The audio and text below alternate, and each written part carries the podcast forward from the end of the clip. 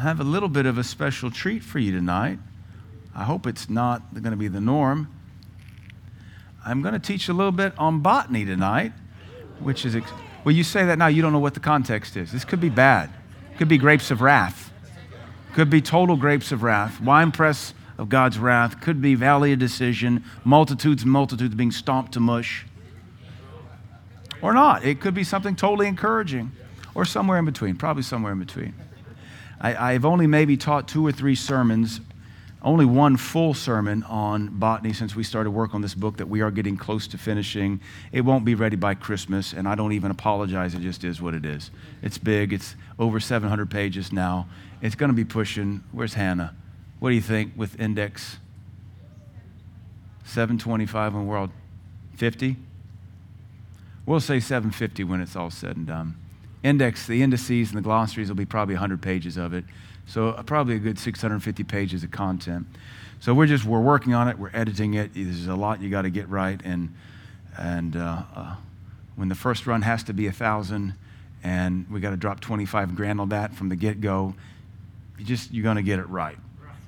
You just have to get it right. So we're going to take our time. So it's been really fascinating to consider that this is all I really study seven days a week. I am not studying it so much anymore as we are just editing, but hardly any sermons have come out of it. But I can tell we're in a season now of pruning, so it seems fitting to teach on pruning so that you will be encouraged and not frightened when you hear the Holy Ghost snips come for you.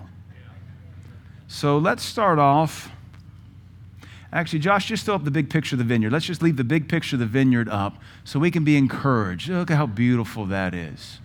Now, let's start off by saying this. That last picture I just sent you, have that ready.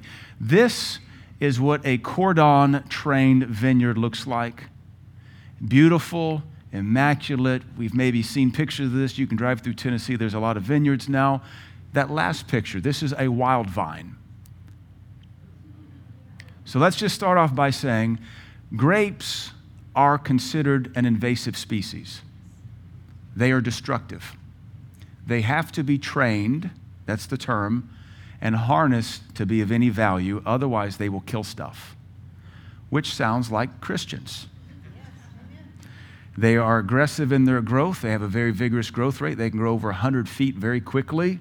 And they have this natural tendency to grow towards vertical structures. I have had some talks with the, the head viticulturalist um, at um, Biltmore. He and I have corresponded. We've talked on the phone a few times, and he was teaching me a lot about maintaining the vineyards at Biltmore. But he said, I don't know what it is. And he has a degree, but he said, I don't know what it's called. But our vines, vines will grow towards telephone poles. Something about them, they can sense height and they want to grow towards it, which almost sounds like the pride of human nature, wanting to be exalted. And if vineyards, or, or if vitis vinifera is the, the Latin, the scientific term for the common grape, if vitis vinifera can see a tree, it will climb to that tree, it will overtake the tree, and it will kill the tree. It will bear grapes barely. So, for a grapevine to be of any value, it has to be pruned regularly and trained. That's what it's called being trained. So, this, if Yens is Tennesseans, what does this look like to you? Kudzu, you can't even tell what it's supposed to be. And that's some Christians. You can't even tell what they're supposed to be because they're not trained, they're not pruned, they're not disciplined. They grow wild. And you're always growing, it just isn't always in Christ. And because of that, we have the promise of pruning. So go back to uh, the original picture there of the beautiful, manicured, heavily worked vineyard. So there is that picture. Just leave that up there. So go to John's gospel. Let's start here because I want you all to be prepared for the Lord to deal with you to, in pruning in some capacity or another. John chapter 15 should be a very familiar passage to all of us. John chapter 15, verse 1. I am the true vine. All right, that sounds really wonderful.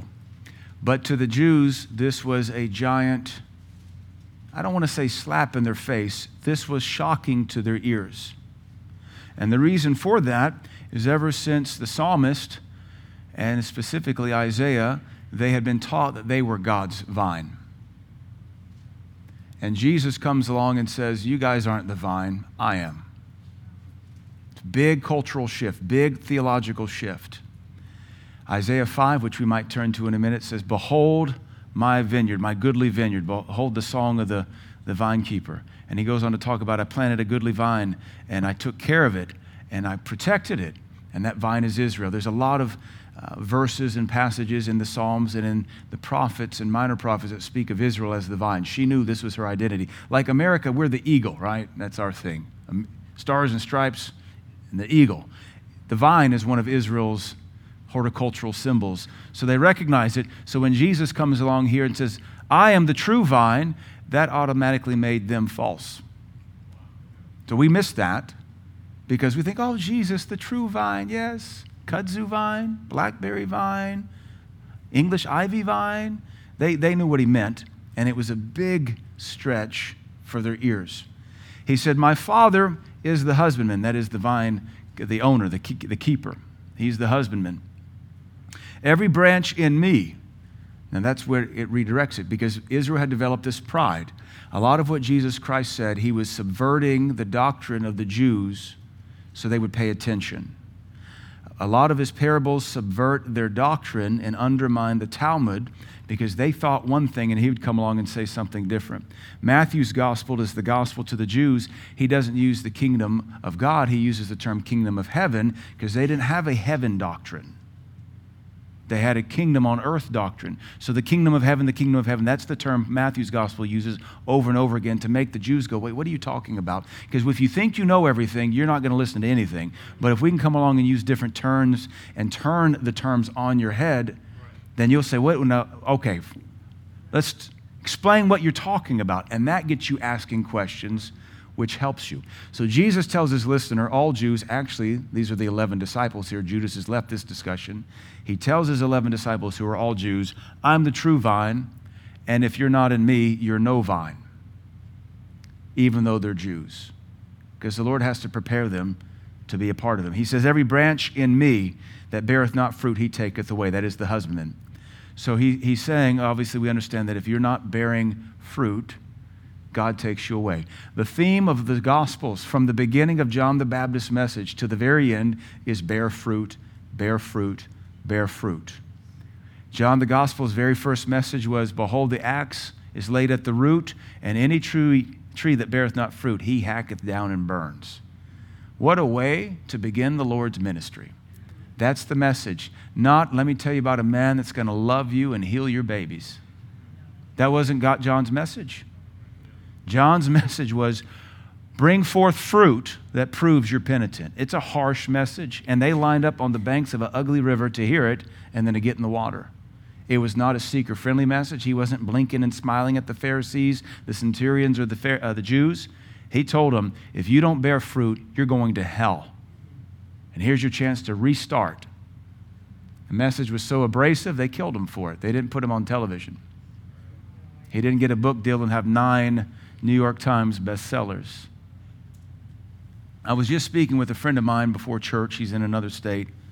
And I keep hearing this, and it bugs me. But I, keep hearing, I, I keep hearing this new gospel. We won't capitalize the G, we'll call it little g gospel. That we really need to preach the word. There's so many hurting people out there. So many hurting people out there, and tr- truly there are. But I hear it now among preachers and well intended saints, almost as if to say, we need to become a convalescence home or maybe a children's hospital, handling people especially soft because they're hurting. My question is, and retort is were they not hurting people in John's day? Woman with the issue of blood? Syrophoenician woman whose daughter had, daughter had a devil, were they not hurting people? That's first century Palestine. Roman oppression, Greeks and Gentiles and proselyte Jews. Life is cheap, crucifixions regularly done, no health care. Slavery is the name of the game, flavor of the millennia. Were they not hurting people there? Sure, there were. What's John's message? Bear fruit or you're going to hell. What was the Lord's message? Who has warned you to repent of the judgment to come? So I'm not sure where we think we need to change the message because they're hurting people. They, I guess the next question is why are they hurting? Are they hurting because they're serving God? Or are they hurting because they're sinful? So then we must address their sin. I heard an expression from an old timer. It's a quote from an old timer at conference a few weeks ago. This old country preacher apparently said, Before you can get them saved, you got to get them lost. That basically is preach the bad news first so they'll appreciate the good news. And I like that. All right, so if you hear people say there's so many hurting folks, it might be fun for you to interject into the conversation. Why are they hurting? Is it because they're serving Jesus or because they're pagans? And you're not going to make them feel better hugging them and lying to them. You need to look at your, them in the eyes and say, You're hurting because you're a dirty human being. You're a sinner. You're a pervert. You fornicate. You're a drunk. You're a stoner. You're a meth head. You're destroying your own life. That's why you're hurting. I have good news, though. Have I beat you up enough? Yeah, yeah. I got good news. Jesus loves you. He died for you, but unless you repent, this is the best it gets for you. Now, you might handle that a little bit more softer one on one. And if you're in the jail ministry, don't talk to them that way because they will shank you. I did not say thank you. They will say, Shank you, shank you very much. All right. So this is a message from the gospel get-go: bear fruit. It's a gospel. It's a message in the epistles: bear fruit. We don't escape it because Christ went to heaven. Still, the message of the day: bear fruit. So Jesus tells his eleven. Judas is left to go betray the Lord. Every branch, that's us, that bears not fruit, he takes away. And every branch that bears fruit, he purges it. That is to prune. The word is to prune, that it may bring forth more fruit. Now you are pruned. The word clean in the King James is pruned. You're pruned through the word which I have spoken unto you. When we see the word clean, we think wash, but the word is not washed. The word is the same word in the previous verse to purge or to prune. So the word of God is to prune us. It's called conviction, it's called correction, it's called doctrine. Doctrine, you ever used a cookie cutter? Sure, you roll the dough out and doctrine is the cookie cutter that prunes away all the excessive stuff in your life. You have this template called the cross of Calvary, the gospel standard, and you've rolled your life a little too thin. The cookie cutter comes along and reminds you this is your boundary. Come back home, O prodigal. Come back home, O sluggard. So the word of God goes forth, it prunes us. And in pruning, it certainly does clean us. We're pruned through the word which Jesus Christ has spoken. And we know not all pruning is pleasant. Sometimes you grow real attached to that branch. But the Lord's looking at it saying, it's not fruitful. Let's get rid of it. But it used to be fruitful. Yes, it used to be. But it's not anymore. So let's prune it. Part of pruning is, is vine maintenance or it's tree maintenance. You prune trees, you prune plants. If you're growing tomato plants, you know to prune the leaves and branches so that they don't waste energy on unnecessary leaves or branches. And uh, you can produce increasing fruit and fruit yield by cutting away unnecessary growth. Every one of us, if we're aggressive, that isn't necessarily Cookful's weakness, aggression. Uh, when you're aggressive, you can waste energy on unnecessary growth, and you have to always temper that. You have to make sure you're not burning the candle at both ends. If you burn the candle at both ends, you won't have enough light to finish your race. You cut your candle in quarters and you burn them, you'll be nothing but a flash in the pan. So you got to temper yourself, pace yourself. If you need more light, ask God for more light, but don't cut candles in half. So things have to be pruned. He says in verse 4 Abide in me, and I in you, as the branch cannot bear fruit of itself except it abide in the vine. No more can you except you abide in me. I am the vine. And that's an insult to them. It's a hard stretch because they've been taught their whole life Israel is the vine. Israel is the vine. And the Lord comes along and makes this massive adjustment. He's God, so he can do that. And he says, I'm the vine. Israel is not the vine. If they remain in me, they can be a vine. I'm the vine. You are the branches. He changes Old Testament doctrine here.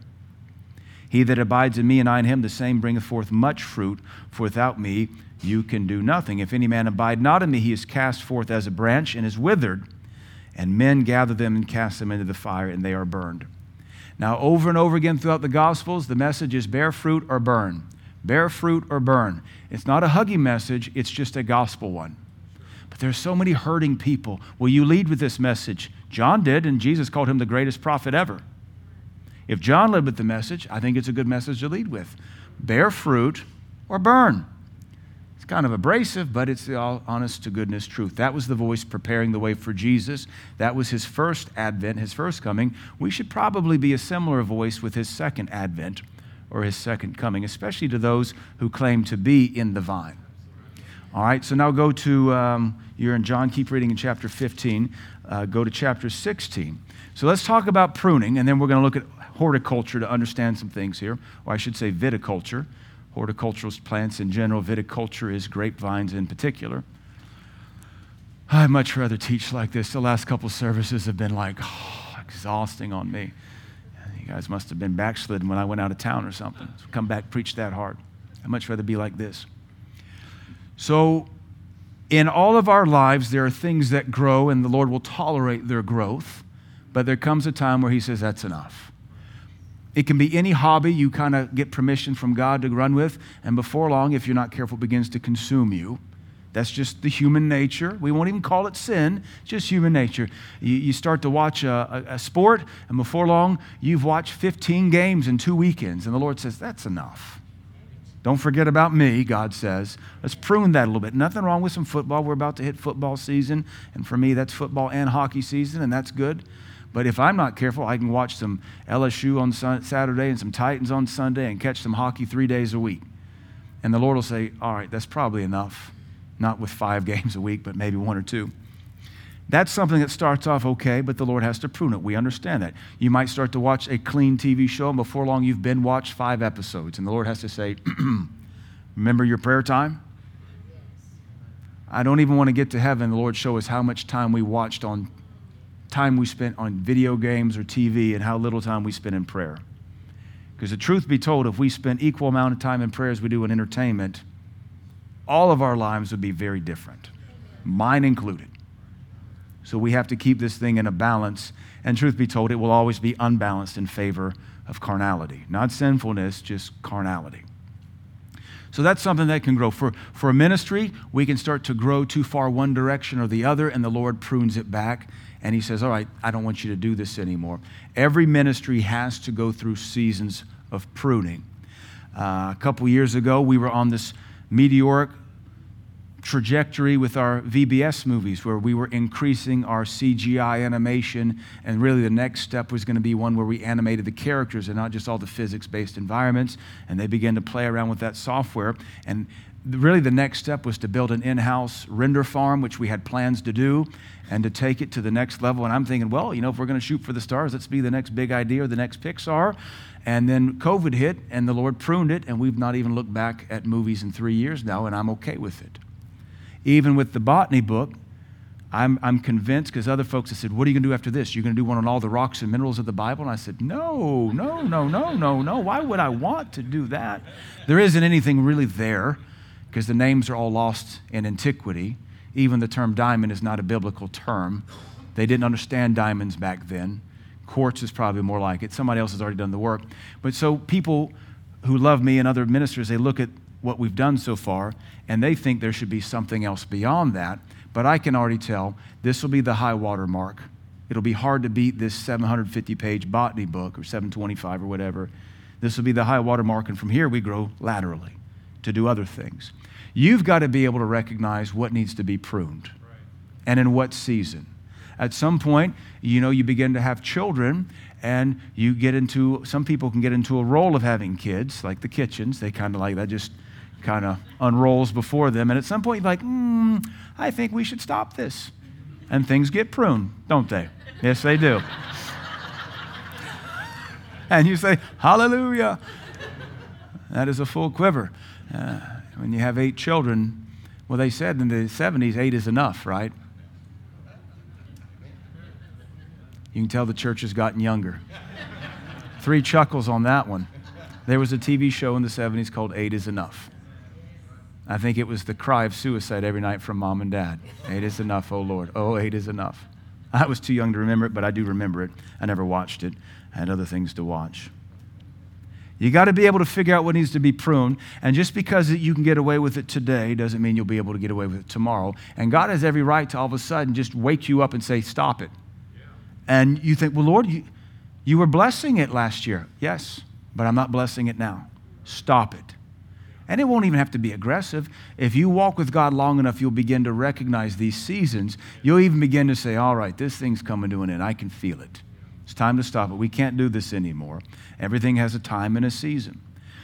You need to trust the Lord when He begins to snip things and clip things and prune things back. Here in John chapter 16, let me give you an encouraging verse. Verse 12, Jesus Christ said, I have yet many things to say unto you, but you cannot bear them now.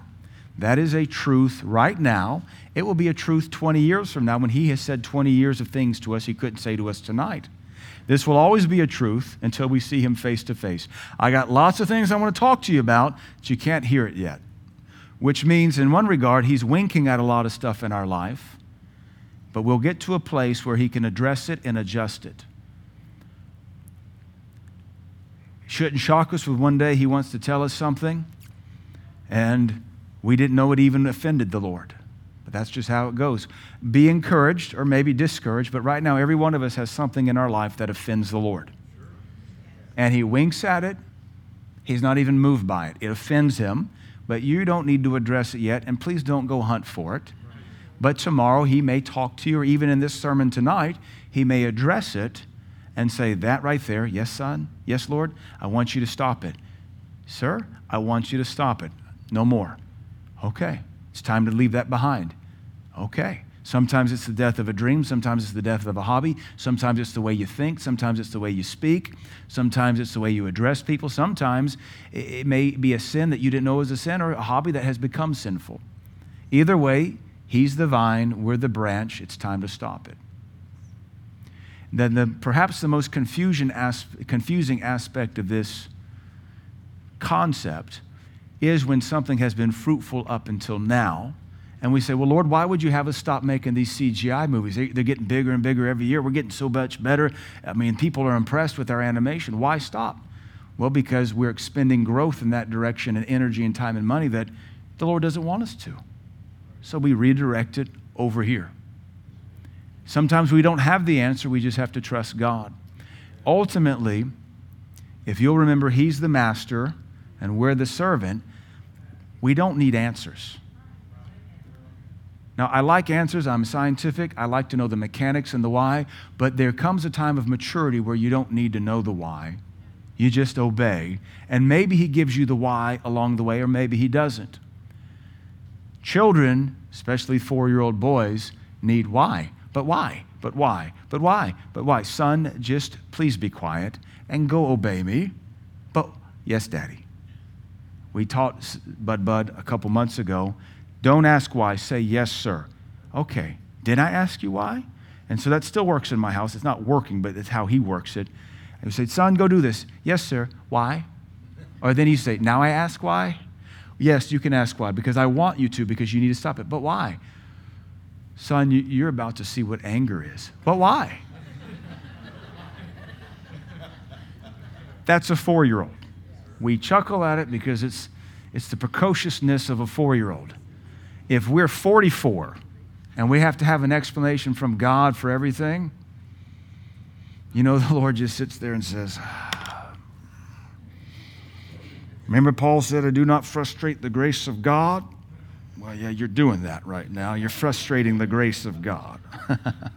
if Paul said you can do it, you can do it. At some point, you just say, Yes, Lord. The Lord shut down things on me both as a husband, a father, a pastor. He shut down my geology career. He, I wanted to work a full year. I, I got a full year in at the zinc mine, but I told the Lord, I said, Lord, I could do this for the next five years. Lord, this is my dream job. But whatever you want. And when he spoke to me to resign the zinc mine after only one year, I didn't ask why. I wanted to because I wanted to say, Lord, why can't I do this? I think I can manage a church and the zinc mine. I got my heart and mind wrapped around the zinc mine. That's easy now. The church I can still grow into, it'll give me a challenge. But he said, walk away from it. The zinc mine was a very fruitful career, but he pruned it and it was time to grow this direction. Don't think you have to have an explanation for everything. Sometimes we have to simply say, Yes, Lord, here am I, I'll obey. Now, I would almost guarantee you, maybe I can't give you a 100% guarantee, if you'll stick with God, you'll be able to grow and figure out the why. Why did that dry up? Why did that dream wither? Why did that dream never come to pass? Why? You may not see it today, but that's faith. If you could have every answer today, you wouldn't need faith. He's the husbandman, the master viticulturalist. He has a right to come and prune anything in our lives he wants to. He has many things to say unto us, but we can't bear them now. We may not be able to hear it. Like I've told you my story about the Japanese sword fighting, uh, Iaido and Iaijutsu. Uh, I didn't get into Kendo or Kenjutsu, but Iaido. And when the Lord told me to walk away from it, why? Why? But why? It's the death of a dream. And he finally, in his mercy, answered the four year old who was 32 at the time and said, Because if you live by the sword, you'll die by the sword. All right, what does that mean? What does that mean? I didn't go that route. What does that mean if I carry a sword? Somebody's going to kill me with the sword? They're going to steal my sword and kill me with the sword? What does that mean? I might accidentally impale myself while I'm fighting and training in steel sword fighting? What is that? He spoke it. Yes, sir. Haven't looked back. Don't even care. I've told you, though, that to this day, if I pick up, I still have one Japanese sword left in my home. It's a replica from a movie. If I take that sword and I hold it and move my foot forward, and set my heart on it, I grieve the Holy Spirit on the inside of me. I, even doing that bugs me a little bit, even though it's a water bottle. I just know it's way off limits for Chris McMichael. So we say, all right, cool. We're going to bear fruit over here, all the way over here. Because when the Lord tells you, you'll die by the sword, that doesn't sound like a good way to go. He says, I have many things to say unto you, but you cannot bear them now. And some of those things he'll speak. Remember, he said, The words I speak unto you, they prune you. You are pruned by the words I have spoken. Chapter 15. You are pruned by the words I've spoken. I have yet many things to prune, but you can't bear it yet. So don't be upset when he cuts things out of your life. It could be a career. I tried to go and get my master's degree, the Lord stopped that. I tried to pursue this career and that career that didn't work. He, he was gracious to cut those things off. You and I are servants to the Most High God. We're his bonsai tree. He shapes us, forms us, and prunes us to his delight. We don't control this thing. And you keep your destiny and your dreams very loosely in the palm of your hand. And the Lord says, let it go. Then you set it down, let it go. And now he says, now walk away from it. You walk away from it, and that's pruning. He says, verse 13, Howbeit, when he, the Spirit of truth, is come, he will guide you into all truth. For he shall not speak of himself, but whatsoever he shall hear, that shall he speak. He's now the one speaking, no longer the Lord Jesus in the earth. Jesus told the 11 in chapter 15, You have been pruned by the words I have spoken unto you. But here he says, same sermon, same discipleship sermon around the dinner table. There's coming the Holy Spirit. He will speak just like me, and his speaking is going to continue to prune your life. That's the day we live in, and we should rejoice over it and be excited about it. He will hear from me, and that shall he speak. He will show you things to come. So the first speaking might be pruning, and the second speaking might be the fruit of it, or why he's asked you to do what he's asked you to do. You don't have to submit to the pruning, by the way. You can keep doing it if you want to and waste energy that goes nowhere. Now, I'm all for optimism, the American spirit, the indomitable human spirit where you just don't give up. But in the things of the kingdom, you've got to be able to take inventory and, and ask yourself, is this even God? I'm putting so much time and energy into it and it goes nowhere and it might be a dream or it might be a pursuit, it might be a relationship. You keep dumping all this time and effort into it, but it's going nowhere. I can tell you that even as a pastor, there's a point where I have to say, I'm done with people. Now, that doesn't mean God's done with them, but this guy is. Same with a, if you're a boss, there's a point where you say, Look, I've done all I can with this employee. Sometimes as a teacher, you look at I'm all I've done, I've done all I can with this student. Sometimes doctors say the same thing. Doctors give up. Lawyers recuse themselves from clients. They say, I can't help this person. You need to be prepared uh, to walk away from some relationships and prune them. I sometimes have to walk away and prune efforts on people and say, This thing isn't fruitful anymore. You've got to be able to look at any of your endeavors and say, Is there a red line that if I spend this much money, this much time, and I get no return, I just walk away? I prune it. I think you have to do that. Whether that's a business endeavor, most uh, venture capitalists, they have a red line they won't cross, or they shut down their business. I had, I've had a lot of business owner friends in town. I see their businesses pop up, and I see them shut down. They shut down because at some point they were losing money without any hope of ever making any. We have to be shrewd like that in our relationships. I have to be shrewd like that with a, as a pastor. You have to be shrewd like that as a teacher. At what point are they sucking the life out of you and you're, you're not bearing any fruit for Jesus? So there's a lot of things that can be pruned. The Lord Jesus is not speaking to us today in the flesh, He's speaking to us by the Holy Spirit. We know He'll do it through the Word. We've all read Scripture where the Lord convicts us and the Holy Spirit speaks a word, and it, we always say it, it cuts, it prunes. And you know, at some point, I've got to walk away from that. I can't do that anymore. I'm done with that sport. I'm done with that TV show. I can't finish that book. I can't pursue that friendship anymore. I got to drop that attitude. Oh, God, help me with that, that voice in my head or it's pruning. As a church, we're kind of into that season right now. I'm kind of making my way through a lot of the departments and I'm pruning some stuff and I'm dialing some things back, and things have grown. It's how it is. Things grow, and sometimes after they grow, they've got to be pruned back to a healthy state. We're about to enter into dormant season, and everybody rejoices because you don't have to cut your grass or do anything in your garden because it's all just chill, and it gives you a couple months to relax. But once springtime hits, you don't get reprieve. You got to cut your grass, you got to weed the garden, you got to cut back shrubberies and hedges and bushes, etc., because it's all growing. That's good. Life is good, but it takes management. So let's look at some slides here. Let's give you some viticulture. Throw me that first picture up. Let's see what I can do here. Well, that's my best service. All right. Go back. This is the vineyard leaved out, which is what it's called. And I don't see any grapes there. Now, I'm not a master at this, but I have done a lot of research in the last almost 20 months. So I'm pretty fluent in it.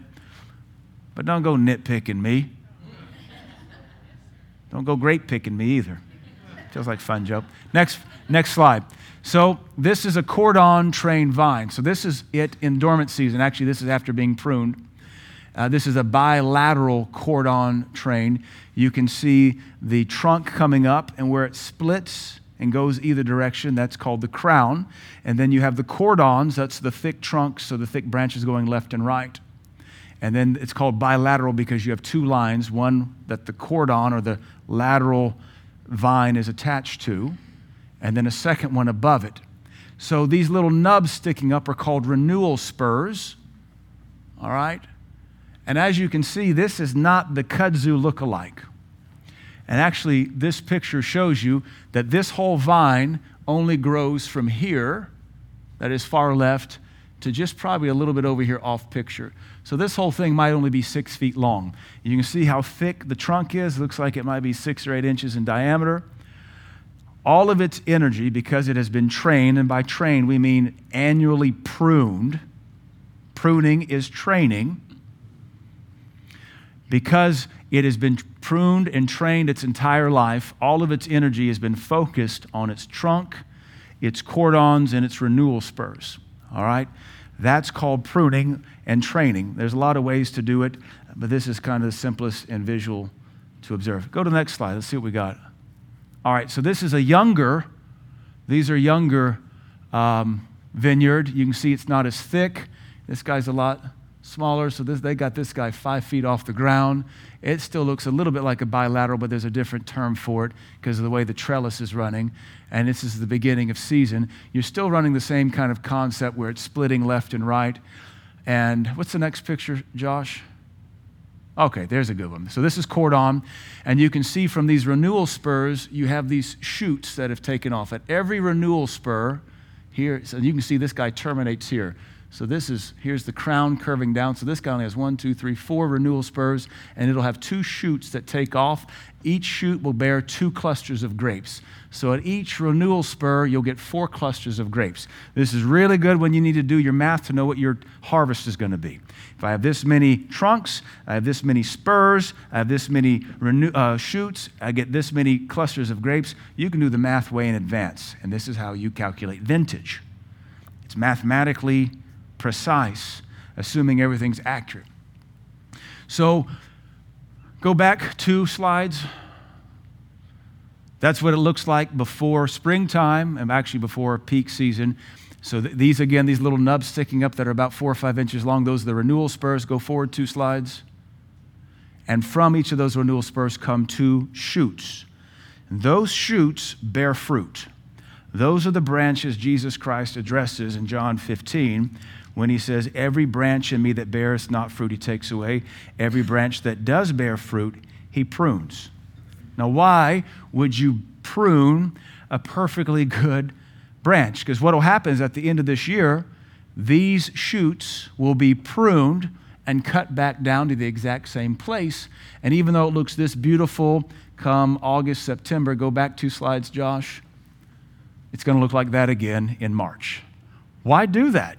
Those guys prove we got the goods. We can produce beautiful, massive clusters. Well, the reason is those shoots, after they produce fruit, lignify. That means they become woody, and they will never produce fruit ever again. That's why you have to cut them back every year. The, what the part of the plant called a shoot will bear fruit once. That's it. That's why it's pruned. That kind of encourages us, and that's the whole viticultural allegory the Lord is leaning on here.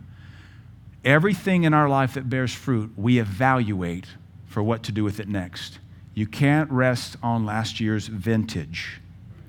You can't rest on last year's success.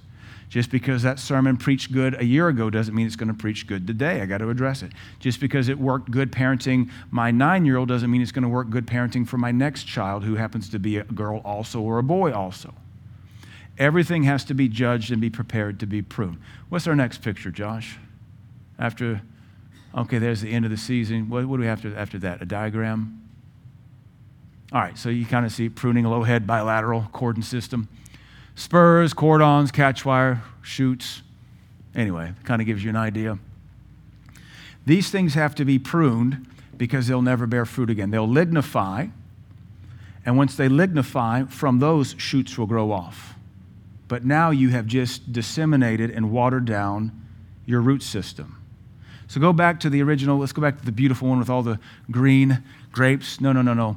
Uh, the one with the healthy, there. If you can imagine now these shoots, when they lignify, they're called canes.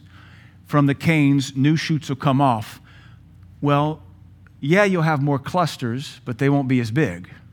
They won't be as sweet.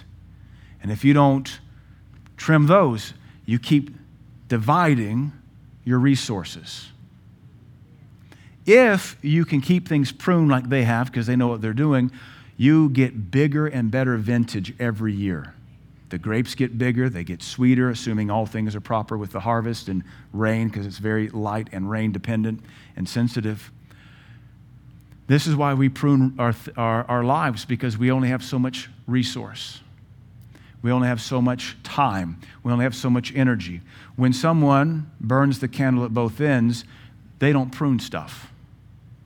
So they end up, go back to the, the kudzu, they end up looking like kudzu, which is really that's, that's vitis vinifera. That's the grapevine we just saw, but not disciplined, not trained, not pruned.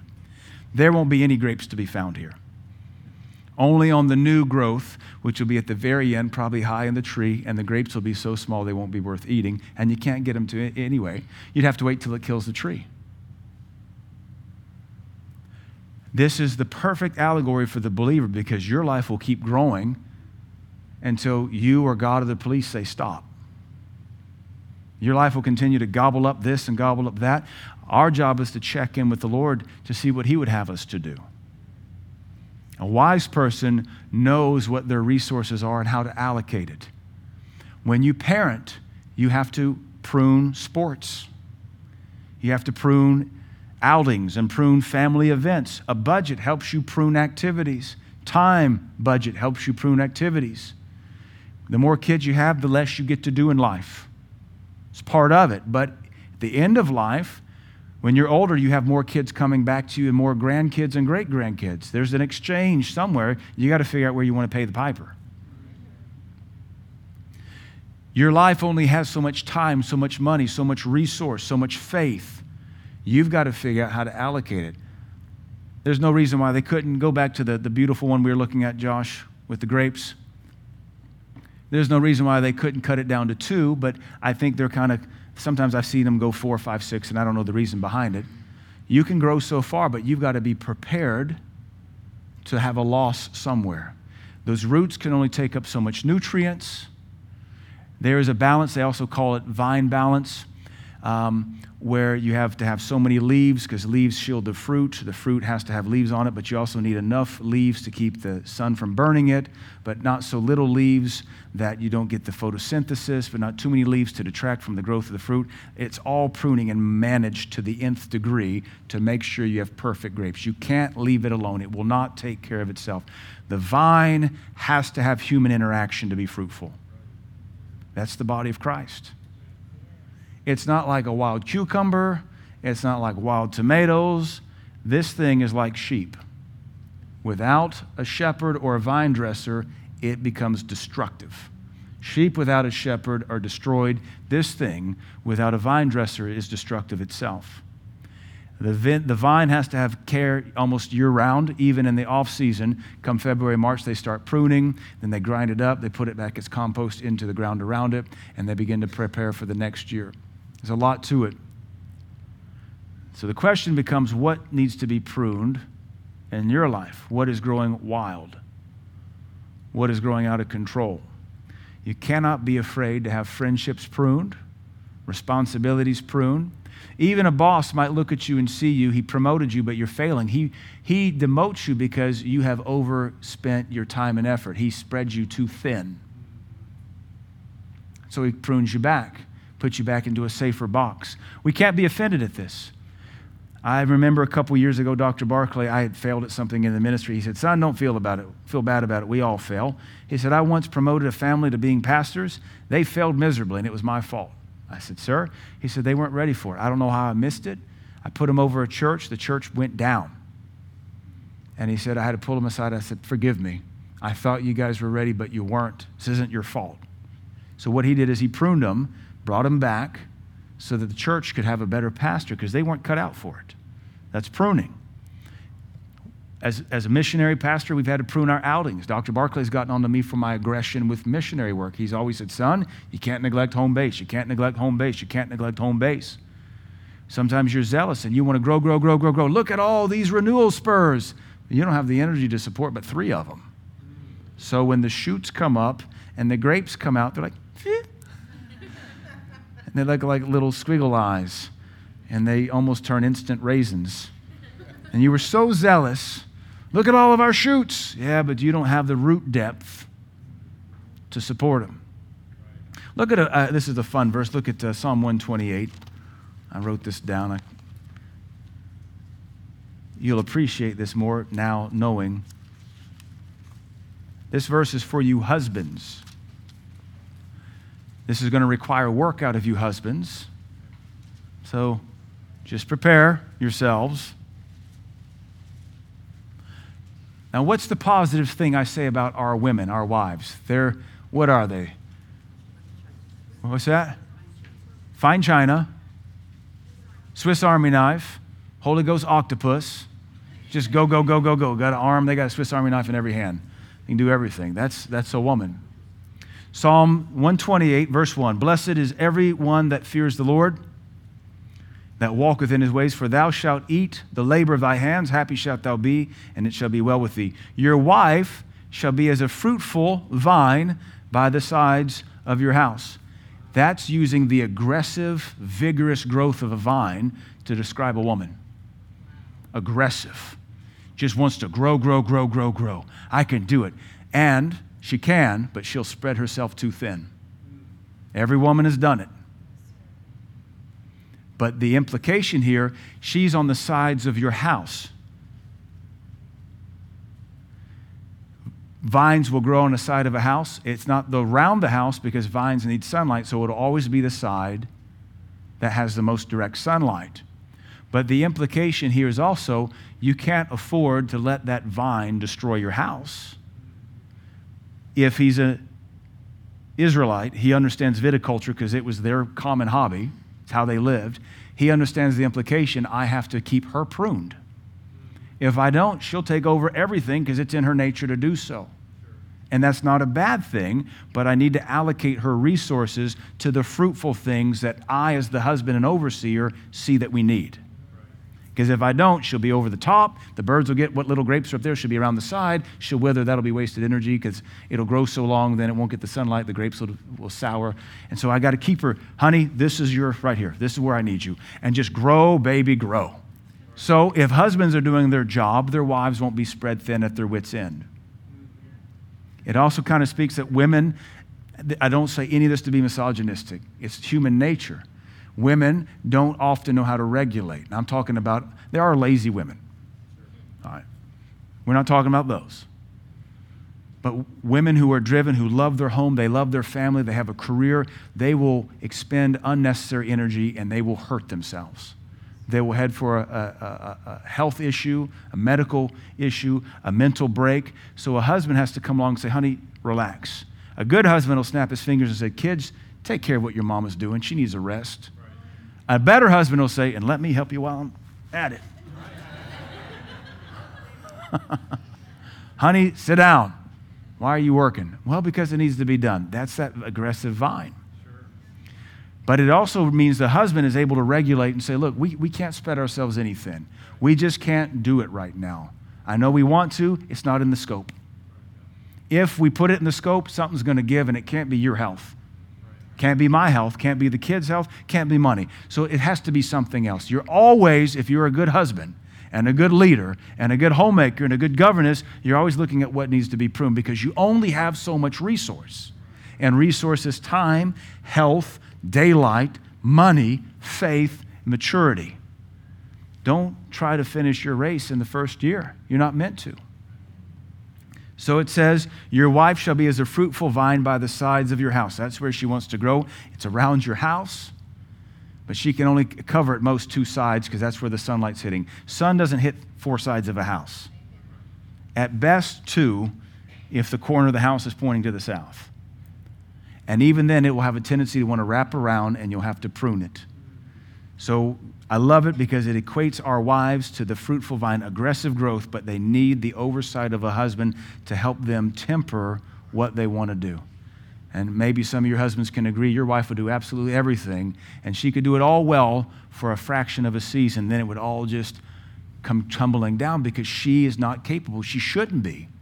Focus on the few things that are necessary at hand. Don't be the Martha, Martha, burning the candle at every end, cutting the candle in the middle, then cutting it again, and having a little seance and a flash in the pan. Um, where'd the light go? You burned it, sweetie. That was a 24 hour emergency candle. You burned it in 30 minutes. Why? You cut it up. It says, Your children like olive plants around and about the table. That is, olive shoots. Olives uh, pr- uh, reproduce through shooting. They have shoots that come up. I love it because it's kids around your table. That's where they live. They climb. They, Bud Bud does not know how to eat sitting in a chair. He has to have like expeditions in between bites. They usually involve my lap, mama's lap, under the tables. He's, he's in underwear stage right now. He just spends his whole day in his underwear, which is actually fun. It's kind of fun. It's cute. Legos in his underwear, dinner in his underwear. Some days, if we don't go anywhere, he's just in his underwear all day long. Wipe crumbs off of him, put him back in bed, start again tomorrow. So summertime, you know. yeah. They're shoots. That's how trees replicate olive, olive shoots. Uh, they, they replicate by shoots. You take those, dig them, plant them, and you can have a new olive tree. But that's how children should be around our table, under our feet, growing up to be just like us. Actually, you want to grow with olive trees. You want to grow them off the shoots and not the olive pit because you don't get as good a tree afterward. It's better to take it because you know the genetic compost, uh, composition. You don't have to worry about cross pollination. So it's always better to take it from the shoot, which your children should be just like you anyway. And hopefully that's a good thing if they are. They'll always take part of you with them. Which part did they take? Because if they take and fail, they took that from you. Your insecurity, your lust, your shame, your timidity. I don't know. The more kids you have, the more chance you have they'll take something better from you. Or you can just fix you and give nothing but good. We've been covering that in Sunday school. Hasn't been easy on some people. But here, how about you not be so selfish and shame filled, and you let me worry about the young generation that you claim you don't want to follow in your footsteps? I got another generation to think about. Go back to our, our, our thick one here. Go back to the one that's been cut down totally, and we just see the trunk of it. So, talking, actually, his name is Mr. Oglesby at, at Biltmore. I, I said, I see some of these pictures where these, these vines get so thick. You guys just keep them forever? He said, No, no, actually, we, we, we cut them down after 30 or 40 years. They live out their usefulness, they, they begin to break down. They, they do rise for 30, 40 years and then after about that, he said, with the species of Vitis vinifera that we use, we have to cut them down and plant new ones. And we're constantly cycling out old vineyard with new vineyard. That's like our life. At some point, we're done. We only get so many years. It's appointed in a man wants to die. Whether you believe in the 80 years doctrine or 120 years, I don't know anybody would be dumb enough to want to see 120 years on this planet. Some folks claim it, they come out of the old faith camp. I haven't seen a single faith camp person live to be 120 yet. So maybe that's something different back in Genesis 6. So let's say 80, 85 years. Either way, you only get so many years to bear fruit. And the quicker you can learn to be pruned and shaped, the quicker you can produce a great vintage for God and leave a great legacy. But there comes a time when our life is done and we are cut down and thrown on the compost heap of life. You can actually do that in California. You can recycle your loved one's body and, uh, you know, they want to hug a tree in a new way. Yes, you can compost a loved one and I guess make a garden out of them. Google it if you why, why would I make that up? You can compost human beings now. I don't know if it's one of those wheelie bins that, you know, gunk, gunk, gunk, gunk. Did a banana peel just fall out or was that an arm? No, you can. They do have a composting service in California. So I don't mean to literally say the compost heap of life, but yes, I guess it does. Those states that hug trees and have diesel generated electric cars, you know, they, uh, they compost human beings because they got to hug the planet somehow. At some point, we're done. The question is if we all go back to the, the kudzu, we all have that potential or go back to the green ones, the really close up of the nice green grapes on the cordon, or we have that potential. It's in all of us, but our fruitfulness is dependent on how well we submit to the word spoken that will prune us every time. Don't get offended when the Lord says, cut it off, stop here. This is where I want your branch to stop, and from here we go up. I was talking with a friend of mine, a pastor friend of mine this week, he had uh, toured a few churches just to see what God's doing. And I'm, I'm going to have to ask him this question this week when I talk to him again, because I was just taking in everything he said. And he said, uh, I toured a lot of churches. A lot of them have the multi campus pattern. He said, I, don't, I, I, can, I can tell you now I don't believe in that. Not going to do it. He said, um, they complain about the quality of their people at a multi campus site where you pipe in the pastor. He said, uh, What seems to work for the other churches is that they send churches out, they launch churches with a pastor over it. He said, Two churches I met with, they have a, a hybrid pattern where they have a, a campus pastor who preaches two Sundays out of the month. A third Sunday out of the month, they pipe in headquarters and a fourth Sunday out of the month, the campus, the headquarter pastor drops by unannounced. So they kind of do a hybrid and they're experimenting with it. He said, but they complain that their numbers have dipped because of the instability of it. He said, so I'm just, I'm just going to church plant. That just works for me. And I said, and it sounds biblical. Send out a pastor with the team, let them, yeah. But in all that discussion, the question then hit me after we were done, and I didn't get a chance to ask him, okay, well, what about discipleship? Because what this sounds like to me is let's grow horizontally as far as we can, but what about fruit?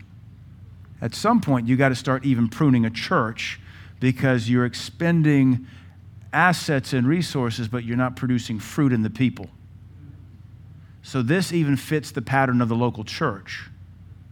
At some point, your vine is too big and you don't have the resources to disciple anymore. At some point, you're, race, you're wasting resources to look good from the sky, but from the ground, there's nothing under those leaves. So, this even fits that pattern. So, folks have asked me for years, what are you going to do when you outgrow this building? And I said, I'm not going to. I'm going to preach hard and thin the herd. So, then after a few years, I changed. I said, well, I'll start other churches. Because to me, that's pruning, keeping this church deep and strong and taking deep, strong people and sending them off to another place to sow them there, to start a vineyard there that can be deep and strong, not thin and wide and weak. So, no matter how you shake it out, it's going to come back to this. Your life only has so much resource. Your family, your marriage, your walk with Christ only has so much resource, so you've got to be a wise steward. The Lord will help you, leadership can help you. Uh, when I was uh, right before COVID hit, a year before COVID, I, uh, I had a year where I was about to do four or five mission trips. It would have been my third or fourth year in a row doing four or five mission trips. And the Lord began to deal with me gently about dialing that back. And I ended up canceling every trip one year. And I was talking to Pastor Kerry Gordon out west. And he said, What do you got coming up? I said, Well, I had a bunch of mission trips, but I've just canceled a, a five nation trip to Europe. I was going to go Albania, Germany, I was, I, actually, we were planning on helicoptering me or taking a train. What were we doing, Hannah? We were working on a helicopter. Monaco. We were going to go from Paris. We are going to take a train to Paris and take a helicopter down to Monaco to see Mr. Killian, who is the Bible timeline expert, who's a friend of ours. He's in his 80s. I want to see him before he dies. And then we we're going to fly out of Rome. So it was like really cool. It felt like a James Bond, Cary Grant film from the 60s. I was like, this is really cool. It had it all set up and then had Africa planned and a bunch of stuff. And I ended, it all got canceled. It all, and so I told Pastor Kerry, and he said, Praise God. And I said, Why? What? What? He said, I was just telling Molly, that's his wife, Pastor Chris is going to have to slow down. He's going to hurt himself. He's got that new boy. That church is growing. He's zealous for missions. He's going to hurt himself. That's him saying that he needs to prune something. And I said, Why didn't you call me? I figured you'd get it eventually. Yeah, but we're friends. Call me. He said, No, you're telling me now, so my prayers worked. Pastor Barclay told me the same thing. I was picking up on it, but I was really zealous to grow a little bit further and have some mission fruit, man. Let's play Cary Grant on a train in a Hitchcock film or something. Hop a train. Let's say I took a train from Germany to Paris in a helicopter, which it, you like, it's like an airplane. You book a seat on a helicopter and hop down to Monaco or catch the train from Stuttgart into Monaco because Mr. Killian lives at the railway station in Monaco, a couple stories up. I don't know. He explained it to me. Didn't happen. Sounds cool. Looks sounds better now because it could have killed me then. But you got to figure out what you need to prune and prune it. Otherwise, you're going to spread yourself too thin and hurt your life, hurt your church, hurt your ministry. And the other thing is, if you have people under you and you're in some kind of leadership position and they keep failing, it's probably because they're spread too thin and they don't have the depth of root yet to support that kind of horizontal growth. So you what you have to do whether it's with your kids or employees or even church family, you prune back responsibilities so they can get more depth. If you want to know why maybe the Lord hasn't promoted you, it may be a lack of depth. That's not an insult, it's just truth. When you've got great depth, you can go greater, farther horizontally and put up your shoots to produce better grapes every year. Amen? All right, you got it? So does pruning sound so bad now? No. No, even but even as Hebrew says, no correction, no, no rebuke for the present seemeth pleasant but grievous, but afterward it yieldeth the peaceable fruit of righteousness to them that are exercised thereby. So I say that to say, I, I perceive, especially coming back from Pastor Kerry's conference, we're in a pruning season. We just got to cut a few things. It doesn't mean we're digging you up and throwing you on the the bonfire of the vineyard. No, just this isn't bearing fruit. Let's stop it. This is growing too far. Crop it. And submit to it. Do it in your own life. Do it in your family. Be able to look at your streaming services and say, this is wasting too much money. Prune it. I got too many responsibilities, too many hobbies. Prune something and focus on what's necessary. The Lord told Martha, You are busy about a lot of stuff, and your sister has chosen the better portion, and it will not be taken from her. Figure out what's important Husbands, rise up, figure out what you need to do to streamline your family. And don't just be the chopping block, be the helper that gets out there and prunes things as well. Okay? How about as we talk tonight, Lord's talking about stuff to prune? Just raise your hand. Oh, awesome. Praise God. That's what we want. This is not a rebuking service. I, I like it when we can have these kind of services. They make me look like a nice guy.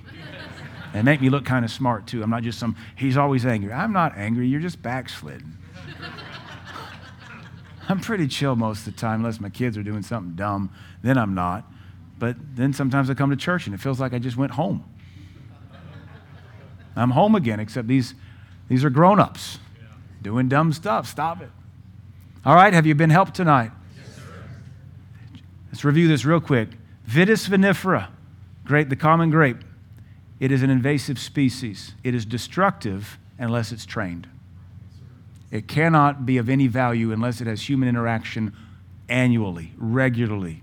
It is destructive and it will be fruitless. It will destroy other trees, other plants. It will destroy homes, telephone poles. If it is not trained, it is only of value when it's in a regimented row where it can be cared for season after season. That is our allegory. We abide in Jesus. He prunes us when we're fruitless. Things have to be pruned. Everything in our life has to be pruned. Everything. Even if you run a marathon, you can't run a marathon the next week. You got to prune that activity and recover. Once you have a baby, even your body cannot have another baby. They say not for at least six weeks. And honestly, if you turn on and get pregnant within two or three months, it's not good for you. You have to prune that for a season, and then your womb bears fruit again. We get that. All of life works on the same principles. Be careful not to spread yourself too thin, you will ruin yourself. And then pruning will become even more painful. That kind of vineyard, a vineyard vine, that one there, it knows where it's going to get cut every year. It's predictable. Here we go. Cut me. Every year I just get thicker and bigger, and my fruit gets better and better. And once I'm done, I go up to heaven. That ought to be us.